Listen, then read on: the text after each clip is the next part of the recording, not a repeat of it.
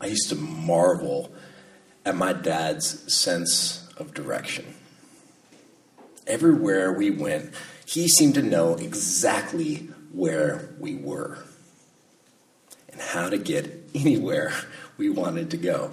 This wasn't just while we were at home in Salinas. When we were on road trips in Yosemite, San Francisco, San Luis Obispo, Palm Springs, even when we went to go visit my grandparents in Detroit, everywhere we went, my dad seemed to have an internal compass. This is long before GPS. It was a time when you carried around maps. Remember those? Maps.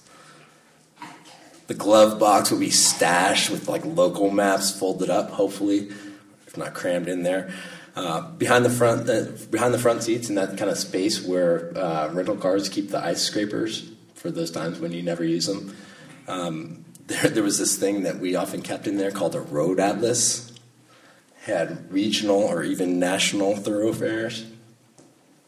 There was a lot of information in those maps. And occasionally, my dad would have my brother and I pull out a map and he would quiz us on how to get from one place to another. it seemed impossible that my dad had memorized every map, but his knowledge surpassed every map we would bring out. It was unbelievable. He references he referenced roads that did not appear on those squiggling, beautiful earth tones of those maps. Somehow he just knew. Even apart from maps, apart from places where maps made sense, my dad always knew the cardinal directions. You could spin him around blindfolded and, blindfolded and ask him where north was, and he would always get it right. I'm grateful that some of that has rubbed off on my brother and me. It's been helpful, especially when traveling in foreign countries. It's been helpful when stuck deep in the Alaskan wilderness with, a, with nothing but a topographical map, or when other families who will remain unmentioned uh, perhaps lack that particular skill. Um, sense of direction is important to me and it's important to my family. And it's fun to see my kids begin to understand up and down, outside, inside, left, and right. Um, I remember years ago someone telling me about directions in space. Space, there is no left or right. There is no up and down. In 2D motion, the, these things make sense, right? Even, even in fixed areas where you have reference points, it makes sense. But in space, all direction is relative to other points. Apart from relationship, there is no direction. The scope of the ever expanding universe, location is defined by relationship. Such is the context into which we step today, a world in which we are defined by relationship rather than some independent or location or state. This Sunday, the church commemorates Jesus' ascension. Typically, the day of ascension, as I mentioned earlier, is a Thursday, the 40th day after Easter Sunday because Easter is always a Sunday, Ascension is always a Thursday. There you go. Back in the day, Ascension was a big holiday, it was a feast day, but taking off a random Thursday in late May or early June wasn't exactly possible for post uh, industrial folks like us. So many countries began to commemorate, commemorate it on the following Sunday, which is what we're doing here. In popular imagination, Jesus' ascension is some sort of like slow motion float. Like he's caught up in a tractor beam, or you know, part uh, it's like part alien abduction, part balloon escape. My uh, last fall, we took our, our, sons. I've got a three-year-old and a one-year-old. Um, uh, we took them off to Carpinteria for the annual avocado festival. And at one booth, they were giving away balloons. And there's this beautiful yellow balloon right there. My son, my then two-year-old son Henry, really wanted it, and they were they gave it to him, and it was a big present. He was so excited to reach out and grab it. And uh, I, you know, I, I, saw where this could go, so I tied it to his wrist. But being a two-year-old, he wasn't having that. So I, uh, I, tied it to his little backpack that he had with him, and uh, it was nice because I, I could identify him when, was, when, they broke off from us in the crowd. It was great. Um, but of course, we stopped for lunch, and he wanted to hold it. And despite my better judgment, my love for my son won out, and I gave him the balloon, and within 30 seconds, it was flying away. we watched it for a good three minutes. You know, just like, I mean, two year old, right? Transfixed for, for two minutes or three minutes watching this thing fly, fly, fly, fly, fly away. You can see the yellow dot way off in the distance flying up there. Beyond, and he cried the whole time watching right?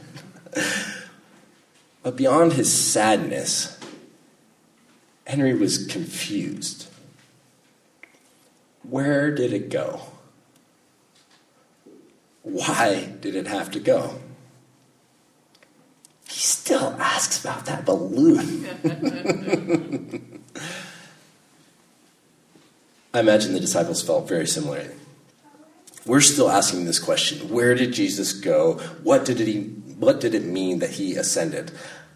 I wasn't there, so I don't know the details, but I will say the same thing these messengers say to the disciples, these people dressed in white next to them, Why do you stand looking up toward heaven? Why do you stand looking up toward heaven? If you want to understand what happened to Jesus, if you want to live into the kingdom of God, why do you stand looking up toward heaven? We know what Jesus taught.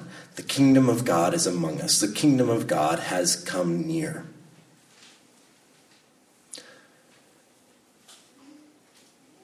So often we think of God as being above. We think of Jesus as going up. But today we transition from Easter, as we transition from Easter to Pentecost, we remember that God is not up or, and we are not down. Rather, God is working in and through us all. Another way of describing this action of Jesus, the thing we commemorate, the completion of the Easter season, is that Jesus stepped into the mystic. Into the mystic, as Van Morrison sang it. He stepped fully into the eternal. Like our, our ideas of up and down, Jesus' ascension our depictions of eternity can be misleading. We think of it as just a long, continuous, linear time, but that is not how Jesus describes eternity. He describes the kingdom of heaven as being like a mustard seed. What? What does that mean for our concept of space time? Does it change? Does it grow? Does it expand? Today, Jesus gives us yet another mind blowing definition of eternal life. Did you catch it? He says, This is eternal life, that they may know you. This is eternal life, knowing God. Relationship. It's not a fixed location. It's not simply left or right, up or down. It's being in connection. Like my dad with the maps, it's not rote memorization. It's not having known God. It's in knowing God, or as John repeatedly says in the gospel, abiding in God. Like John 14, abiding in God, like we read last week, means keeping Jesus' commandments, loving one another, abiding in God. Why do you stand looking up, looking elsewhere? The kingdom of God is here. It's here in shared meals at Cafe Picasso, in the brownies you made for your neighbor, in the work you do in the prisons, when you wash the dishes for your spouse, when you study the history of racism in our country, when you get to know your neighbor so that you can love them.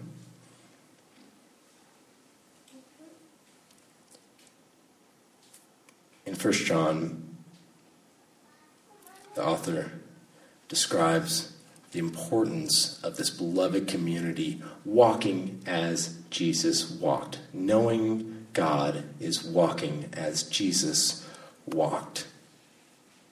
Jesus lived his life, and now it's your turn. Like we'll sing in a little bit. Come and go with me to that land. I like this bit in Acts, this early portion in Acts. They just, the apostles just had this crazy thing happen to them. And what do they do? Once they can get their act together, once they can start walking, they go to be together. They live with one another, spend time with one another. They begin developing and devoting themselves to community.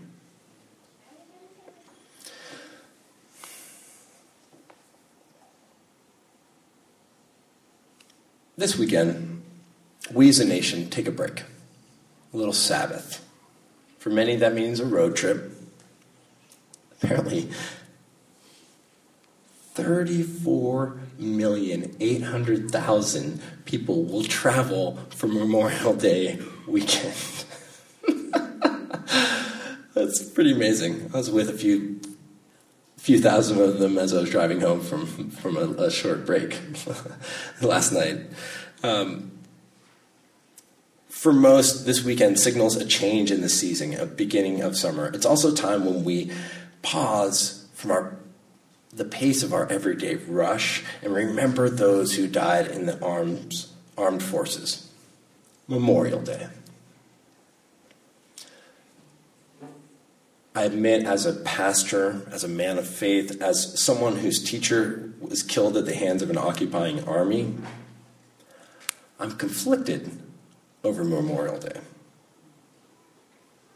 It's hard for me not to think of the spouses and children who were left without a partner or parent, often because of the whims of a politician who may or may not be sane. Do we know? At the same time, I had a grandfather who served in the South Pacific in World War II and another who served as a pilot in Europe, that same war. This is crazy. I did not know this. So, in the entire history of armed conflict in the United States, um, armed service people, 1,100,000 armed service people have passed away in conflicts. Of that 1,100,000, 405 thousand of them were in World War II.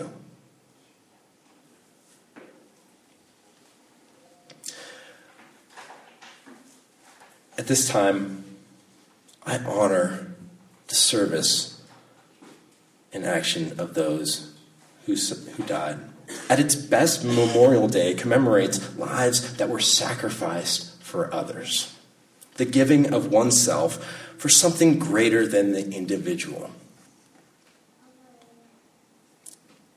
Here, now, at the beginning of the Easter season, or at the end of the Easter season, as we are remembering the sacrifice of others for the sake of the whole, we remember that giving transforms us. Living for something beyond us brings us life. It's not the life we know. It's not the life of comfort. It's not the life we can capture in language. But it is life transformed, resurrected, life defined by relationship. There's no left nor right, up nor down, no isolation nor independence. There's only life with, for, and in.